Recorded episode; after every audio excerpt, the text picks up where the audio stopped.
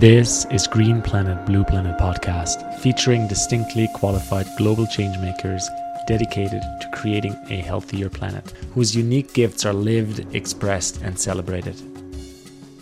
My name is Julian Gudelai. I am committed to a world that allows people from all walks of life to thrive. And in today's episode, my guest is Tara Baswani. Welcome, Tara. Julian, it's so lovely to be with you. You're one of my favorite people to talk to, and I'm just ecstatic to be on the podcast. Hey, I'm I'm I'm very very excited to ecstatic. That's the even better word.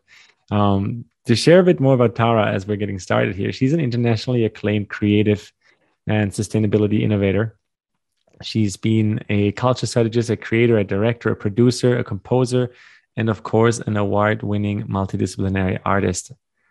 And so she's also a co-founder of Lembas Works, uh, creative and cultural industry change makers. And we'll we'll talk a bit about Lembas Works right at the beginning here, because I want to learn about your recreators or recreators rise um, project, like the cornerstone of uh, creating this, you know, this this wave of planetary regeneration through your work. Uh, how, how do you what do you think about starting there, Tara? I enjoy every single conversation I've ever had with you. and I think that's a beautiful place to start because it has been the blood, sweat, and tears for the last two years. So, yeah, it's precious to start with that, please. Yeah, so maybe give us a bit of a dive into Lembas Works and what you've what you've set up there, and you know what um, what keeps you up at night. um, so Lemieux and Baswani um, is a playoff on uh, this little vision and this seed of a dream that my partner in life and work um, envisioned together. Um, I met my partner Remy um, while I was touring, creating, and performing with Cirque du Soleil. And we sort of brought together my work as a creative conceptor, culture designer, and performing artist at that time. And his work with ethical technology, production, and operations design, but also as somebody who'd been a creator in the past himself. All together with our combined passion, of course, for each other, um, but very importantly, to the one thing that had bound us together in a personal relationship, which was our very, very deep love for the environment, for nature, for animals, and understanding how, ever since we'd known each other, we had always wanted to be in service of community and sort of felt like we were a little bit of a misfit entity in the paradigm of the real world. After eight years of touring the world together across North America, Japan, etc., um, we found ourselves at a standstill where two moments happened. The earthquake in Japan. I was taking a sabbatical from Cirque at that time, once again, to further my yoga studies uh, and my own uh, music project and realizing that there was a lot of unrest happening in Delhi in my old home uh, with a terrible case of sexual violence. Watching a lot of other really deep issues unfold sort of got us just starting to think that we needed to start driving this vision for bringing every single tool, you know, every single skill that we had in our toolbox together and start to just play um, use our courage, just take some quantum leaps, and just start creating the world we wish to see and stop being those misfits. Um, in classic Remy fashion, he gave me 10 minutes to find a name because that's classic him. He'll just dive off the cliff, and I'm that person who'll be sitting and going, How are we making room for this person? How are we making everybody sit with care? And then by that time, he'll just be like, All right, I'm just taking everybody and jumping off. And Lembas Works was just born um, in January 2013. And the only factors that we knew were the following everything that we created had to have a purpose and serve a purpose greater than us. At that point, we weren't talking about fancy terms like regenerative design, but we knew that everything that we did had to give birth to something that would care, nurture, and create health for more than us. The teachings of my Guru, my teacher, BKS Iyengar, um, sat deeply as the cornerstone for that, which had also guided my career as a conceptor and as a performing artist, had also sort of touched Remy in his life. And there was a fourfold path, which was observe, think of others, self correct, listen deep, create purposefully. And we walked into Lembas Works as just the union, the yoga of Lemieux and Baswani. Absolutely inspired by my love for Tolkien and the idea of Lembas bread, nurturing people on long journeys. Because I literally had 10 minutes to pick that name. And what's emerged since 2013, uh, in eight long years, has been a flip of every single prototype that we could get our hands on for the creative and cultural industry formats, whether it's the platforms, the practices, the products, to transform these into regenerative vehicles that would then start to inform and accelerate the United Nations based sustainable development goals. So, in essence, what we do is we undertake a purpose that we want to have or somebody else wants to have we see where which part of our cross-disciplinary um, ability we can house this in, or we can create a world building prototype, which will perhaps bring in elements of the music industry, the visual arts industry. Both our backgrounds had sort of taken us across advertising, music, theater, film, television, as well as communication and strategic marketing. So we found that we were able to put ourselves in service in very different transdisciplinary formats. And this led us to being able to invite digital and living arts, experiential placemaking, creation of events, starting innovating curriculums because my background was in literature, but also starting to invite multiple stakeholders to come in and readdress the idea of profit and start to think of creating good as being past the idea of not for profit or impact, creating dignity for everyone around who expressed vulnerability, starting to have mindful curations. And eight years later, we find ourselves expanding further and becoming useful advisories, whether it is in the arts industries, uh, across the health sector, governance, fintech. And truthfully, we're realizing where we can be useful at the speed of change right now. Uh, the most pivotal time that I think we can be at best service to humanity that's us in a nutshell. Mm. Beautiful.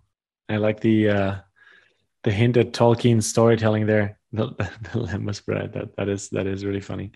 Great that that worked out for your your names as well.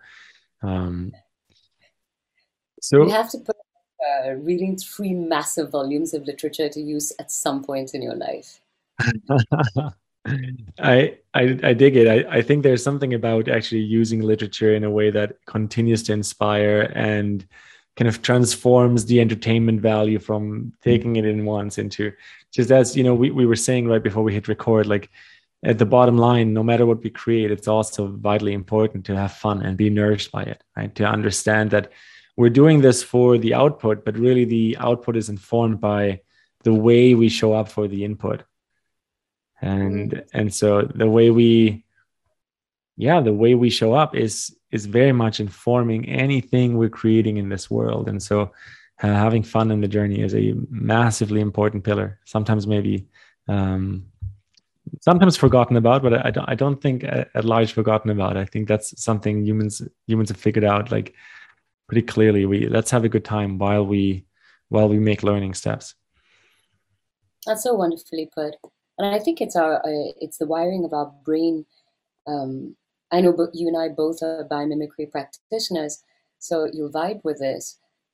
But in the same way that nature plays into whether it is with its with her reciprocity or in the way she blooms and she gives. In that sense, you know, in the last couple of years, as I've studied somatic practices, I realized that the more we play, the more our brain hormones sort of rise into doing all the other good and catalyzing the good that we need to put out in the world. So I, I'm with you. Play is essential.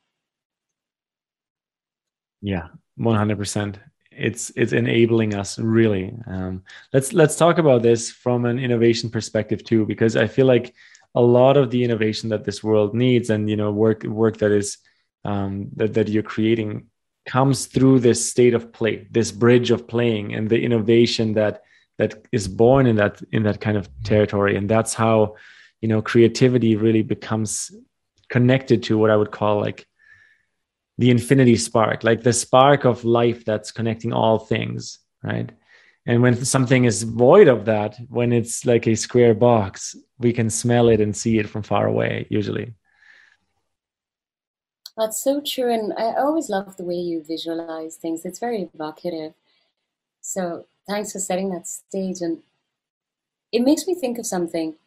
Um, and I'd rather offer a case study than really get into the hypothesizing of it.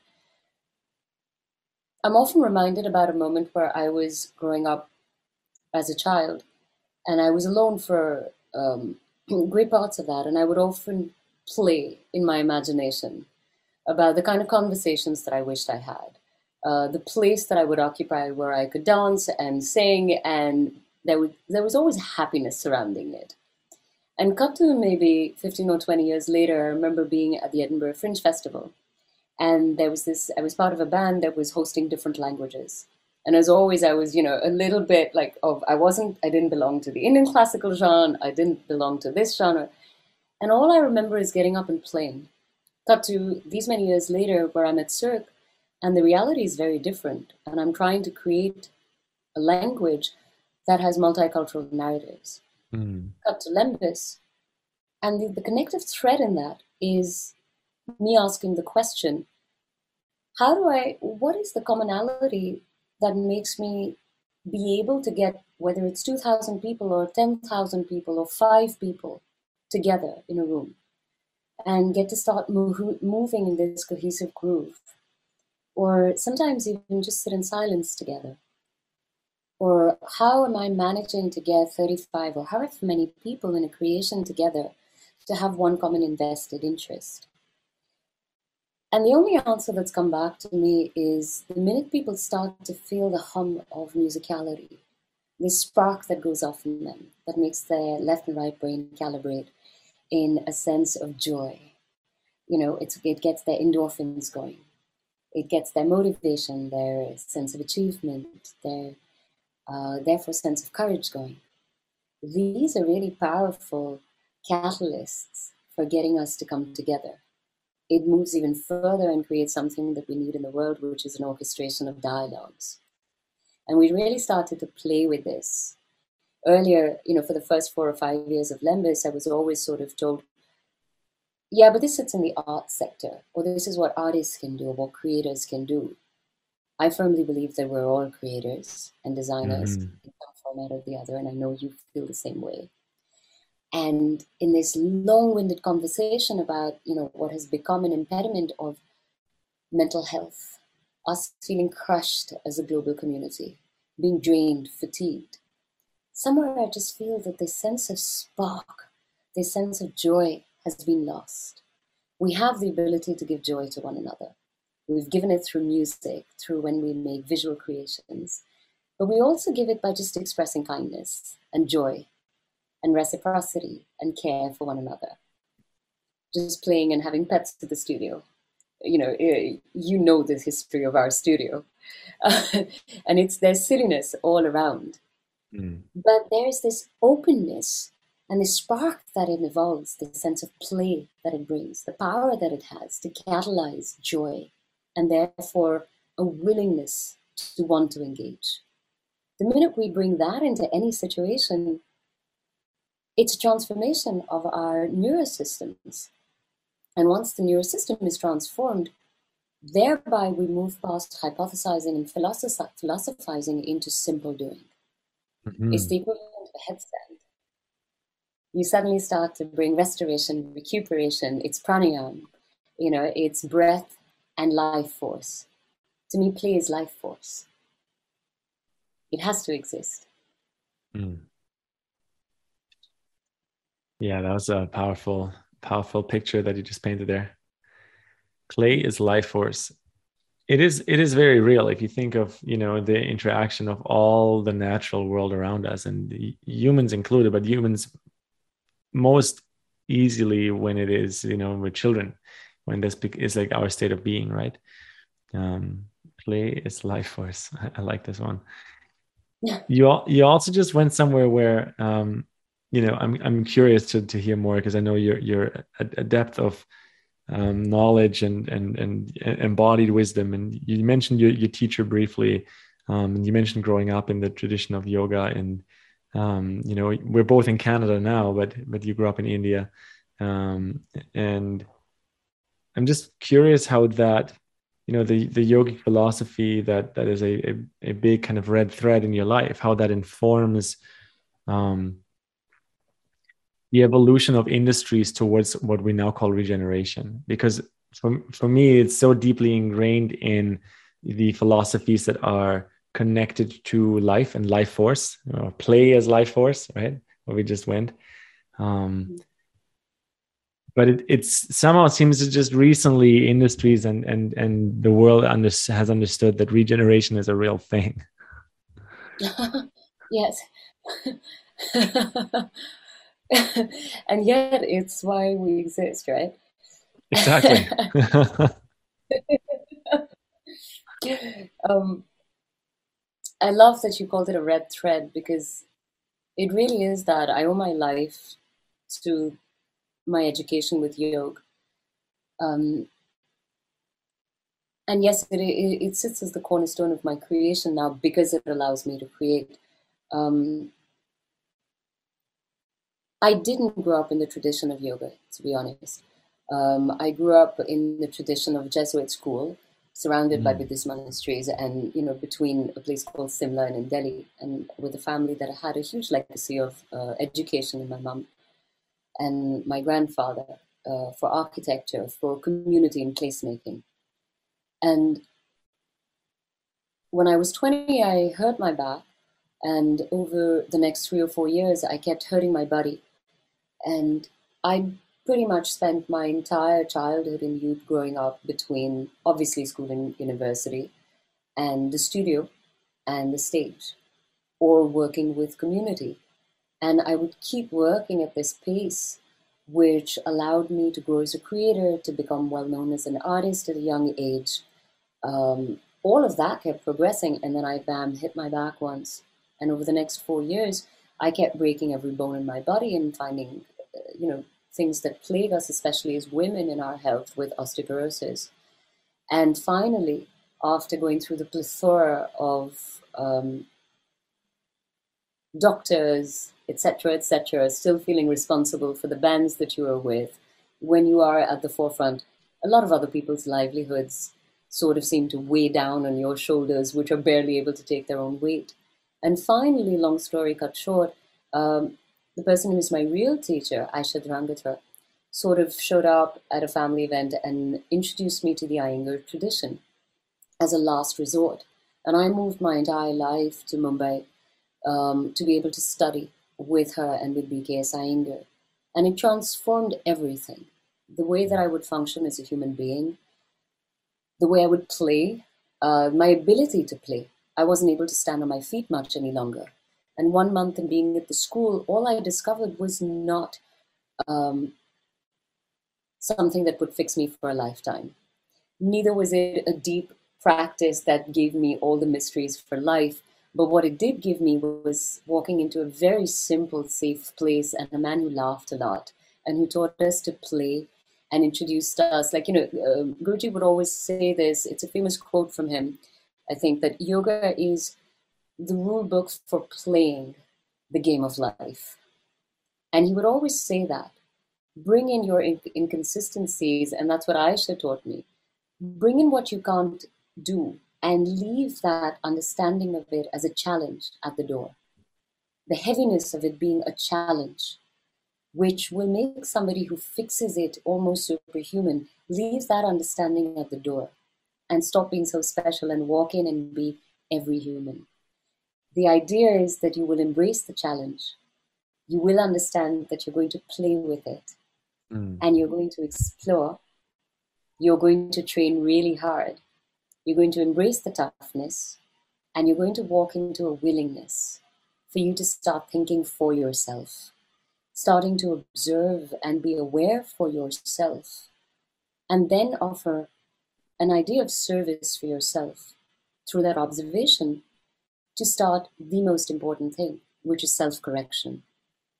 And that requires a certain amount of humility. Once you have that, the setback or the challenge will become just that an opportunity for observation, new play, new correction, and new innovation. And that's how this human being had started to implement the idea of um, bricks, ropes, etc., as what we know about as yogic innovation. And that's the way I observe creativity. That's the way Lembas sits with its manifesto of saying mm. what we are asking for is humble honesty and walking in with an intention of seva or service for the creation and to ask the big why. What is the purpose? What is the challenge? And let's transform that into an honest observation, a humble self correction, and then a sustained application with whatever toolkits we have. And let's put love and play at the core of it. Let's spark that joy and get everybody involved so that we can start to develop this unified practice. It allowed me to stand on my feet. It allowed me to move forward in my life over the last 20 years. Mm-hmm. But what I'm also realizing now, as we're you know moving forward in our work with neuroscience-based experiential create, uh, you know creations or curriculum, etc., etc., it's allowing us to show up and play with any industry. And more importantly, get people together in a bipartisan fashion because that's what we need right now. Uh, we're all hurting. We're all feeling this sense of mm-hmm. disease or challenge. And we keep saying this is what an industry can do, what we need to do. What I create about, what I care about is creating the bridges of transformation with health. I don't know if that helps. Mm-hmm. Yeah, it's it's spot on. Actually, I, I, I love I love hearing you know your story specifically, and I love hearing stories in how people arrive at this place of what does it mean for me to you know create planetary good? What does it mean for me to say yes to life and embrace life and life circumstances and the people in my life to then create and generate into our society something that you know is um, a, a kind of a piece of the circular puzzle that is regeneration? Because you know in the in the past most people have only ever asked themselves like what is it that i have to do to be part of society. But it's really not so much about the have to do. The have to do is the classical job right? Or then if, if you were a, a successful entrepreneur and all that you cared for was extraction then it's like what do i do to get rich? But those are very they're very linear questions. And so the, i think the much deeper question comes back to our life story and the way we perceive and the way we are taught and the way we meet beings that are role models that are here to show us like when you you know in your case when you find your feet again when you align with your body the rest will follow. I think it's also as always you put things so beautifully. Um, i also believe that we are dealing with paradigms that have been legacies upon legacies mm. for hundreds of years. The discontent that we are feeling the frustration the divisiveness that we are feeling across continents and race and religions and spiritualities, or this sense of helplessness that we are feeling in spite of our best intentions.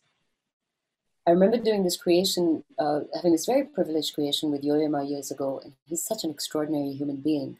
Mm. Um, he personifies the good, personally, the way I see it, that we need to see in the world. And I had this interesting conversation about the importance of having to put, having to endure livelihood, having to have your food and shelter sorted out. And it sort of made me think about the different creators that I've come into contact with. We call ourselves artists for impact, creators for impact, networks for impact. All I've known in the last eight years is how desensitizing these words are becoming sustainability, mm. regeneration, so and so is for impact. Um, even the goals in themselves. The more we put these into isms and paradigms, there's something weird that it does to our internal thinking and our external right application. Yeah. And this is what brings me back to the moment that I had the opportunity to create around and for him with our team at Lembas.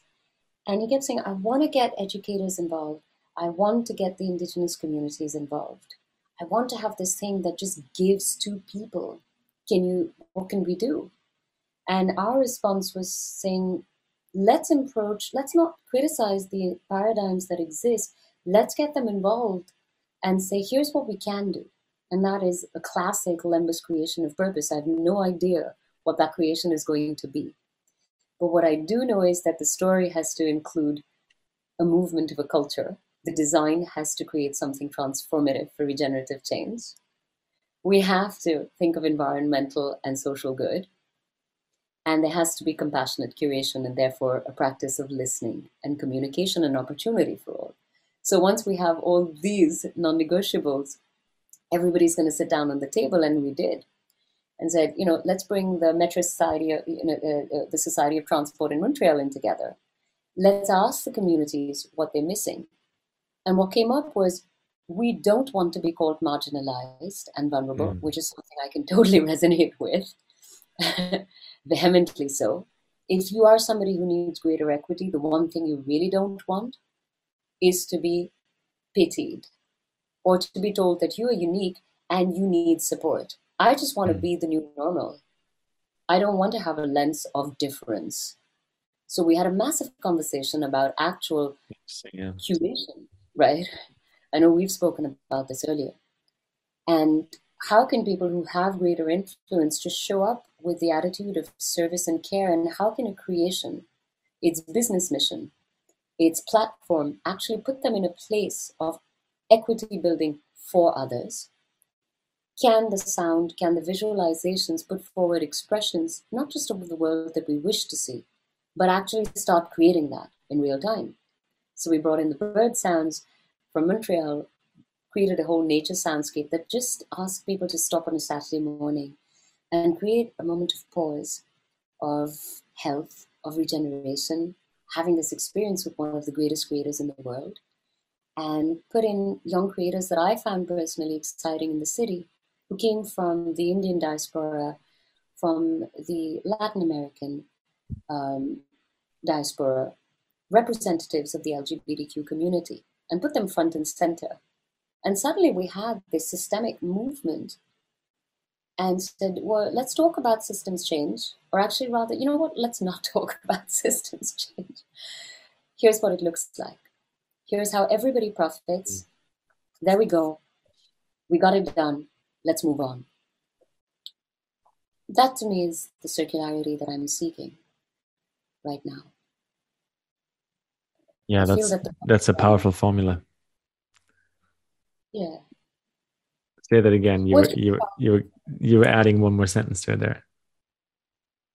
I feel there's that lag. Um, I was just going to say that yeah, it feels powerful because it feels that we got it done, mm. and it's not just a one-time doing. It's creating seeds, and you know that allow these pods to come up, and that's what's informed everything. Creation upon creation to what is now becoming our idea of transforming recreation in its holistic capacity.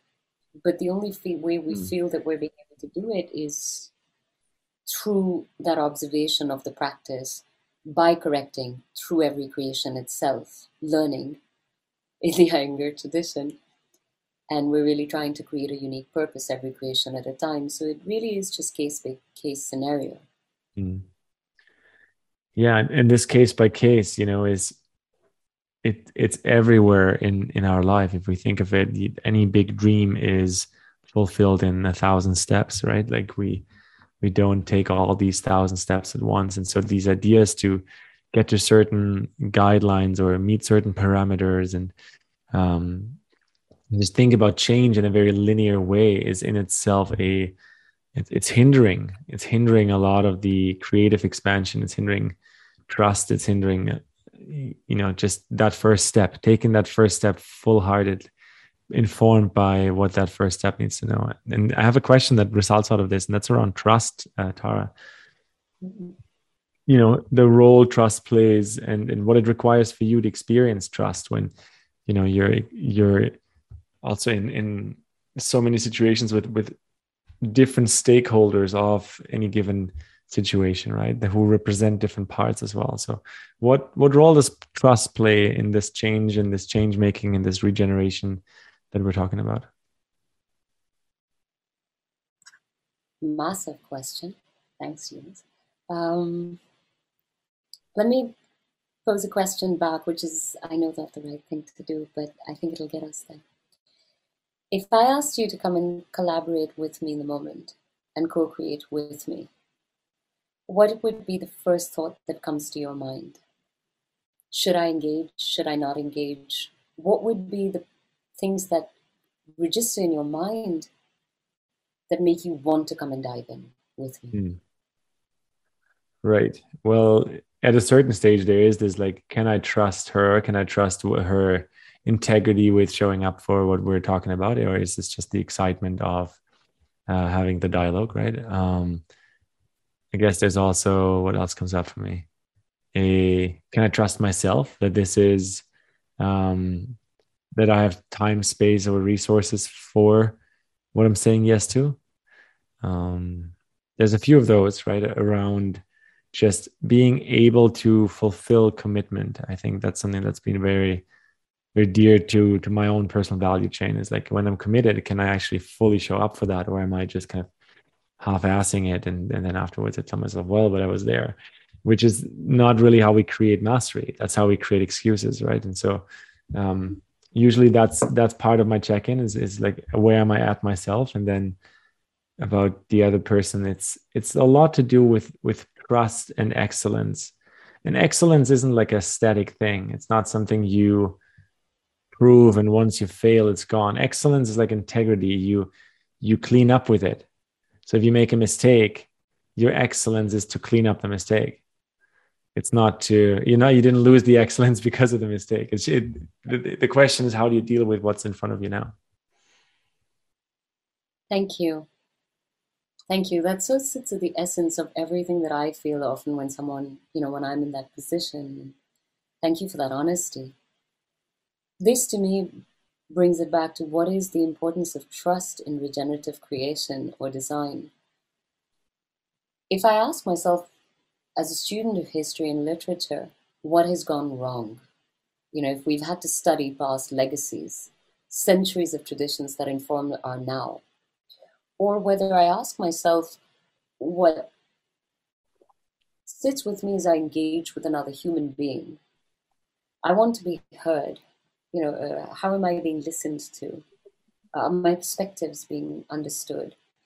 And then all the things that you just outlined, which is what are the resources? Can I trust her? Um, how is the commitment going to be fulfilled? Is there going to be what sense of excellence is going to be there? Here's an alternative that I pose as one final question before we dive in. The minute you see an animal come at you and you want to engage, what's the first thought that comes to your mind? Or the minute hmm. you plunge yourself in the ocean, because I know you, you, you know, you have a deep love for the ocean.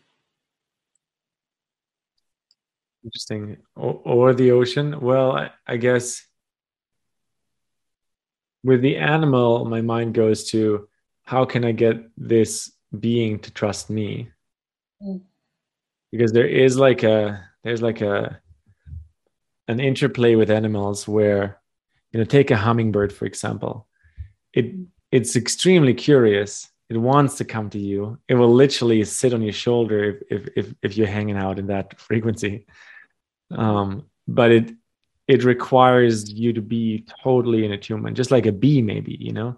There's beekeepers who don't wear safety gear and they're like oh yeah no the, the bees are you just got to be buzzing with them and it's so there's something about them realizing you're actually vibrating at the same speed of of trust or the same speed of integrity. And and then so that's a question right? Like when i encounter an animal is like am i actually in a good place to engage? Um, with the ocean with the ocean i feel like there are just infinite unknowns.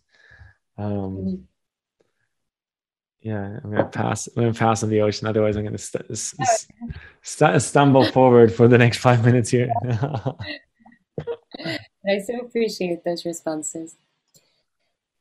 I I always love asking myself the same question because right now again, especially with this creation and impact work for the last couple of years, I hear all these phraseologies like co creation, uh, in collaboration, and compassionate co creation, or generosity of um, networking and community, we will find the future that we need. And yet, when I sit down and I ask my own artists or I look at my own experience, I come back to a simple understanding of my daily engagement, whether it is with my cats, the dogs I've had previously, growing up around horses. It is what you just said, which is finding this, being able to engage on this vibration of a conscious and subconscious understanding that can only be built organically, that the other being won't hurt me, and mm. I therefore will be in a position where they will not walk away from me. This, honestly, to me, has been 101 of performance, of creation, of curation, leading teams, whether it is musicians, a band, a group of theater artists, um, and now in the work that is supposed to inform other leaders. It's one thing to talk about the change that we wish to see in the world, getting people to understand. Yes, I'll often be called into, you know, uh, somebody to share expertise in facilitations in learning, in listening, the art of listening often, or the art of communication. Mm. And to me, it comes down to the following words integrity, care, and credit. When you walk in, what is the intention that you are setting for yourself? Are you going to create an intention of care and make that the cornerstone of creating mm. whatever it is, whether it is your relationship with somebody, a work relation, a professional engagement, or something that is a creative output? Furthermore, how is that informing, how is that intention creating a ripple effect and informing your perspectives? Are you actually thinking of the perspective of the plant, of the animal, of the other human being? Because at the end of the day, all of that is going to be involved for creating these development goals that we have for the mm-hmm. transformative change that we wish to see. We have never been grown, we have never been taught to grow up as human beings, to even think about listening with care, leave alone communicating with tonalities and putting out vibrations that extend one simple message a nurturing of equitable care for all. How we're expecting all the other things to evolve, I'm not sure. Furthermore, how is it involving, therefore, our communication and finally our actions and interactions? Mm. We're sitting with all these buzzwords and social media and everything, but what I do know as a musician is the following I have to walk into a stage and first offer trust to myself to express freely. I have to be able to listen back with an intent, with, a, with an intention of humility. Because mm. if I don't do that, I won't understand if I'm on pitch or not. Right. it's as simple as that. Um, I have to first learn to vibrate myself so as not to hurt somebody else's ears. Then, if I'm getting into a situation where I'm, you know, just saying, it's awful when someone's off tune. Um, but the minute I'm coming into a band situation or creating, um, whether it is with my own group of creators or far be it from me to even think that I'm capable of leading a team. I have to now start calibrating those vibrations. The minute somebody feels that they understand why they're there, that they are going to be treated with care, that they're not going to be hurt, that their health, their aspirations, their goals are going to be nurtured and nourished and respected, that they might be given the opportunity to create a narrative that they vibe with. And maybe they might have to think of somebody else's as well. And that is what is going to inform the overall bringing together of people. Mm. Trust becomes the cornerstone for creating anything that we want to have see as an outcome of good. It's going to inform the contracts it's going to inform your personal development, your organizational development, the culture that you wish to see.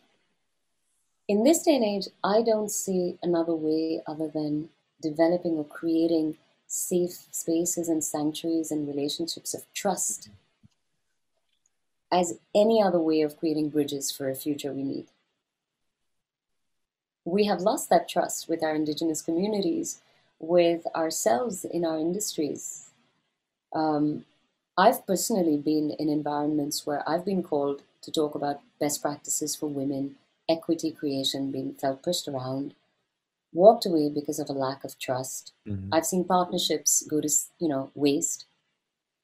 I don't misunderstand those things. I understand. I always hear the hustle is real, but so is the requirement for trust.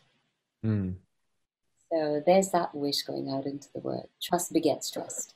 Yeah, broadcasting it for eternity. I also hear you say that care is a an essential and an intention for care is an essential gateway to trust. That, that's actually a, you know, like a, it's kind of a new addition for me to include that into the mix of what informs trust because care is like a frequency that you can feel, right? Like the moment someone truly cares for you or you care for someone, um, it changes the flavor of the interaction.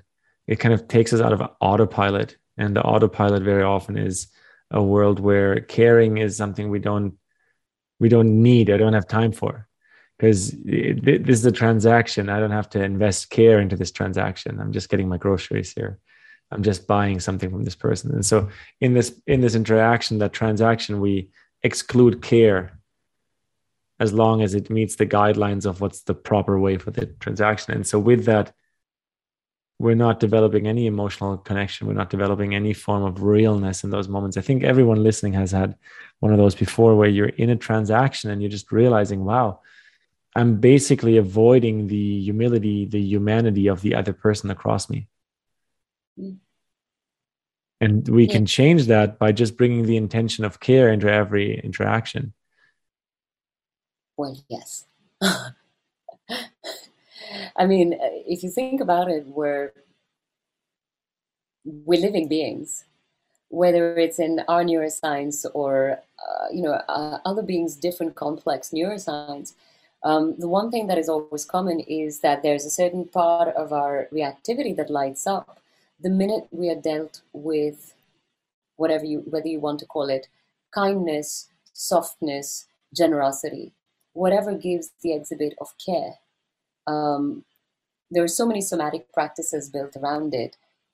You know, um, here's an experience we just had. Uh, we were making a pitch for recreators, and we walked into you know to partner with the venue because it's placemaking, and the mandate that we've been given was to meet one of our cohesive portfolio of services, which was ethical technological innovation um, based on regenerative design. The sound ecologies that we'll create, the audiovisual immersive creation to bring a certain amount of business attention back to, I won't reveal the rest of the project. And the one thing that really struck me was we walked in and we said, So, what's your purpose? Because that's the first thing, right? It's mm. create your purpose, what we say. I was like, all right, we're going to address that from the arts perspective, the entertainment, but also the culture design perspective and what will be the tangible, measurable mm-hmm. impact that we will put in. Because we don't deal with the ideas of key performance indicators. For us, the creation is the KPI. That's it, that's all. Um, but they sort of went, what, what do you mean? Do you want to collaborate with? Do you really care like about what we want? And I was like, yes, but I'm here to create your purpose and understand 30 people's purpose. And that's the fun of it and the joy of it how else are we actually going to create intersectional systemic change? We can talk about it in Clubhouse, but how else are we going to do it mm-hmm. if we don't start to make it the creation? And I have to understand what sits in your heart.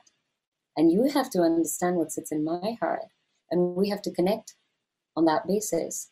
That's what's going to bring us together as a global citizenship. Yeah. That's what's going to bring a joint sense of courage to create the impossible. And quite honestly, it's not even impossible. It's going to bring, I want to bring the birds and the forests and the sands of water together to spark what lives in our near ability to create health. And that's what's going to inform the city and the business practices that move around it and get us to really think about what we mean about responsible innovation.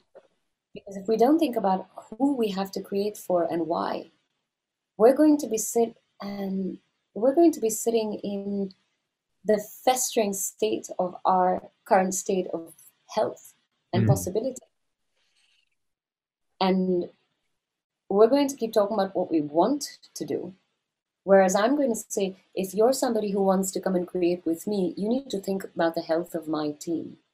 Mm-hmm. Um, I need to think about the health of your team. And I need to create something that gives us all all the development that we want to meet for the development goals. Mm. So, education, restoration for all living beings.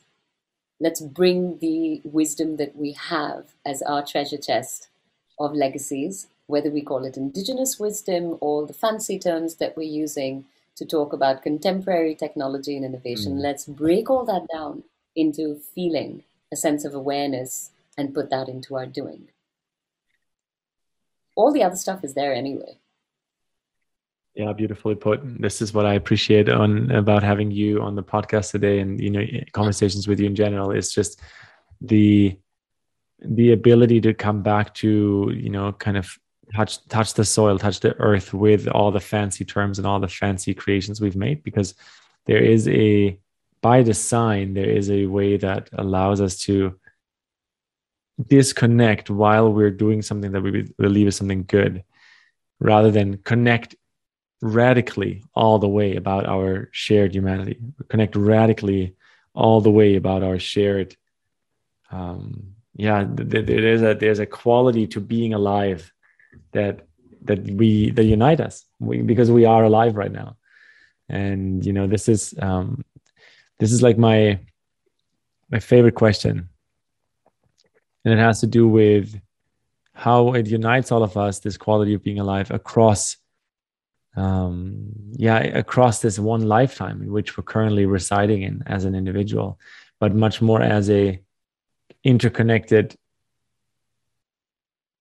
being that you know is already um, not thinking of future generations, but because of how this whole ship, planet Earth works, we're we're we're not thinking of the future generations. We're we're laying the you know the, the bricks or the groundwork for future generations and biologically quite like quite literally right like uh, i've learned something recently that when at the moment women are born they already have their daughters eggs for reproduction in them so in the embryonic state which means when the grandmother gives birth to the mother the grandchild is already present now if you think this a little further, you know, yeah, I know. I was like, it took me about 10 times to really understand it.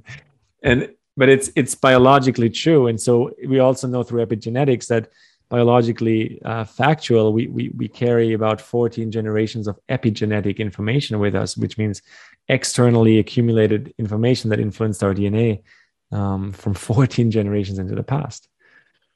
So that means we're already creating the future simply by being ourselves and my question for you um, is what's the, the the seven generational vision that's that's you know that's living in your heart that it's not sleeping in, in your heart. You're clearly here to you know to, to to to bring it on and share this with the world. What's what's in you that's that's like a you know maybe we want to use the term, term like real legacy you know not just like a the the linear term of legacy but what what is that seven generational dream or information or vision that that you have and hold and, and carry? I'm curious you have this wonderful way of asking really massive questions in really simple ways. I appreciate it. Um,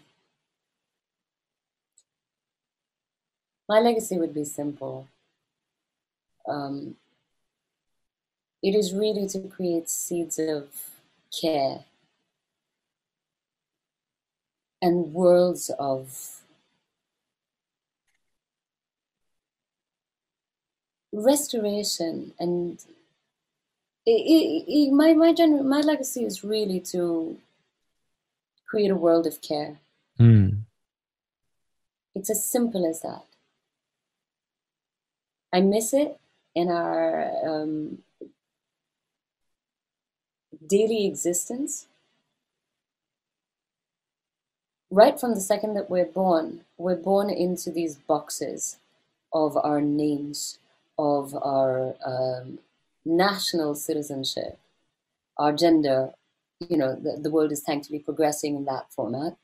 Um, in how we should engage with different other species the minute we feel, our heart starts to be trained, as does our speech, to how we should engage with our parents, our siblings, our partners, animals, uh, how we should give this much to nature when we embark upon this career, when we embark upon this profession. This is how we become defined. We shouldn't say no too much. We shouldn't do this too much. Mm-hmm. There are all these parameters that we are surrounded by. And yet we are born from an act of, hopefully, an act of care and love. And as you just blew my mind with that piece of information, which I should know as a woman, um, but we are born into the state of nurturing from nurturing. Mm. That's what makes us alive. We stay sustained because we are nurtured by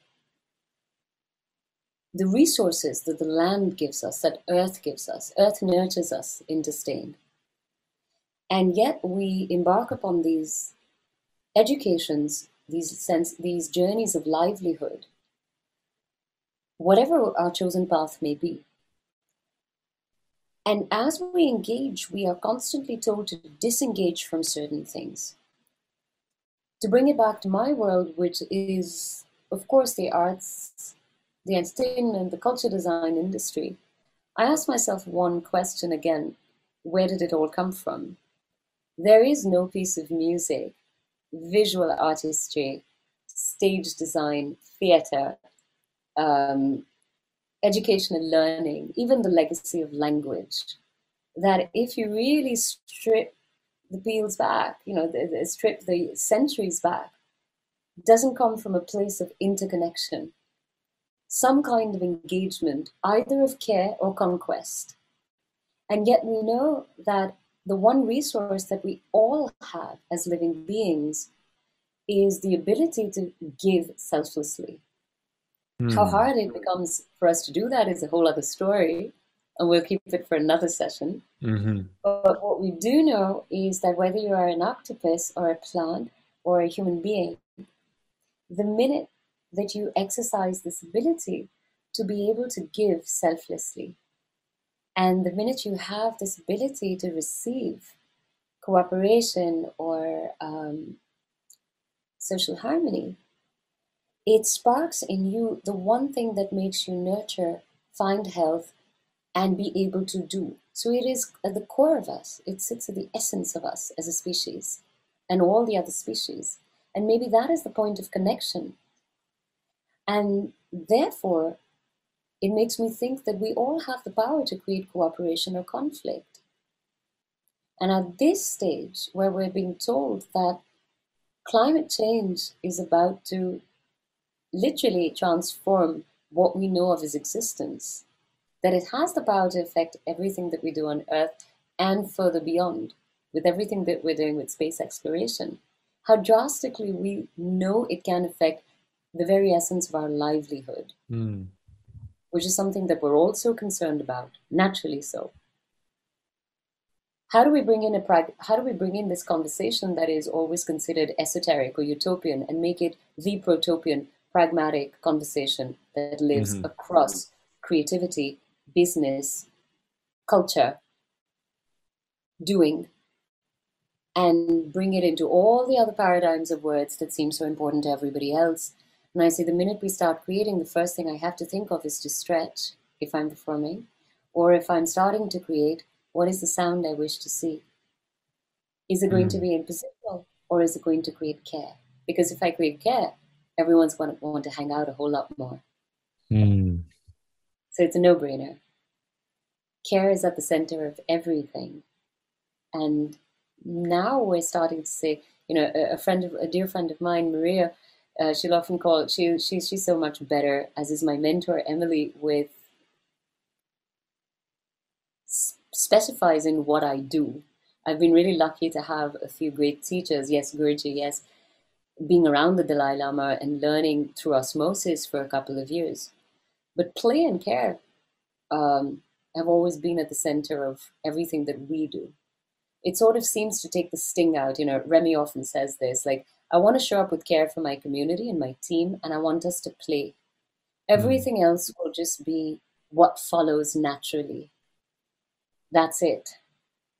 Mm. And when I hear Emily or Maria sort of describe what we do, um, these incredible teachers that I've had, they'll often say it's conscious movement, it's legacies of care. And I really believe that that's all I wish to leave. Mm. A practice of creating care. Beautiful. I'm, I'm like I'm I'm on your lips. I I totally follow every word of what you're saying there. It's you know the prayer may be for an economy of care, so that our doing, our busyness reflects reflects that. Thank you so much for your time, Tara. Thank you so much for um, your your work in the world. I'm I'm so glad we met through uh, the Design Science Studio and the first cohort of uh, amazing creators and and creatives and innovators and designers and um, yeah where where can people learn more about you what's a good place to start through the Design Science Studio, which we stay committed with as partners. And I'm, I'm really excited because we're going to be coming back and contributing to this beautiful vision with talking about creations of care and what it means for mm. creating economies, as you said, of care and intersectional systems change. Um, that's always a good way because we will be offering mentorships, etc. Um, people can always stay in touch on the Lembas Works media with Instagram, Twitter, Facebook. The team manages it beautifully. Um, our I'll make sure to link link that out. Thank you. Um, we have a wonderfully generous team that sort of manages my own media, which you know I stay very quiet on. But the messages always come through to me, and if um, we try to make sure that we with the Creators of Purpose program that we run, and that's what we're aligning with the BFI and DSS with as well for future seeds. Um, no one is really left behind, so we often encourage people to just drop us a note on the Lembas website. If you are somebody who is looking to accelerate your project mm. or wants to connect and create purposeful creations of care, Drop us a note. Wherever we can help, we will help. Wherever we can spread it out to the community and the networks, we will. So the website, my own personal medias, Lembas Works medias, friends like you, friends like DSS, join in anywhere, and I'm sure the dots will connect. Thank you so much, Tara. Thank you, Julian. Thank you for existing and being you.